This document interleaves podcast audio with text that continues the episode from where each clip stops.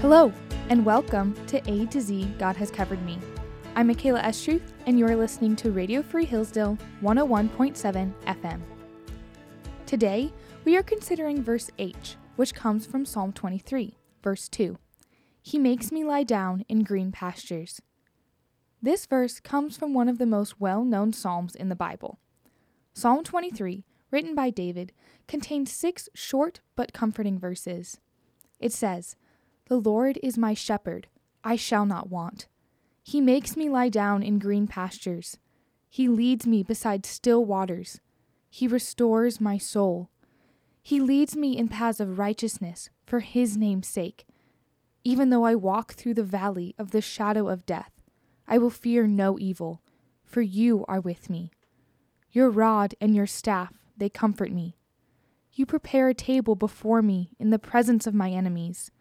You anoint my head with oil. My cup overflows.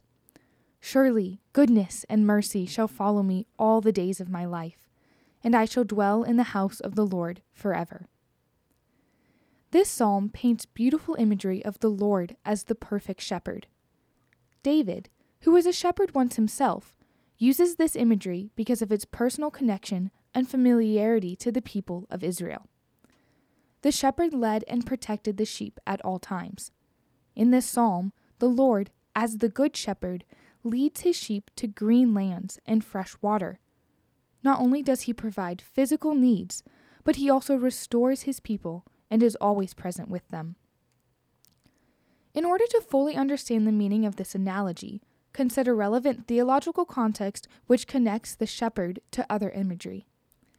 Ezekiel 34 speaks against the shepherds of Israel, rebuking them for their failing. The Lord says in verse 10 Thus says the Lord God Behold, I am against the shepherds, and I will require my sheep at their hand, and put a stop to their feeding the sheep. No longer shall the shepherds feed themselves.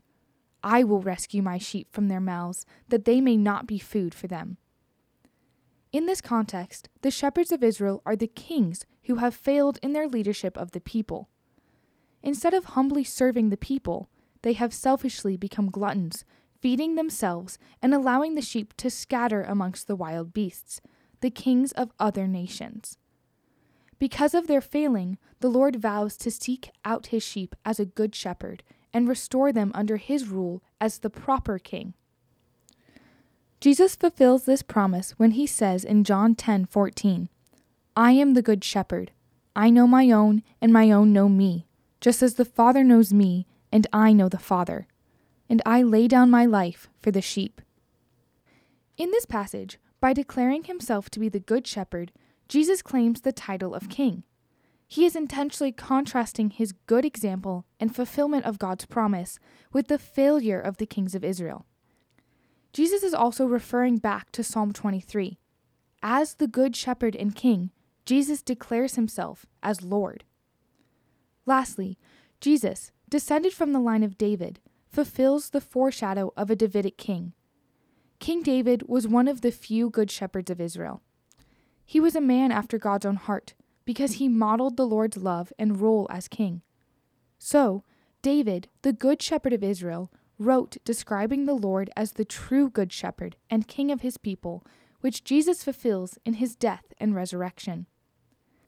Today, take comfort in the leadership of Christ, the good shepherd, Lord, and King who lovingly laid down his life for his sheep, and now comforts and leads his people in paths of righteousness. Whether you feel you are lying in green pastures or walking through the valley of the shadow of death, know that the Lord is with you. He will comfort you and eventually lead you to his eternal home. Thanks for listening to A to Z God Has Covered Me. I'm Michaela Estruth and you are listening to Radio Free Hillsdale 101.7 FM.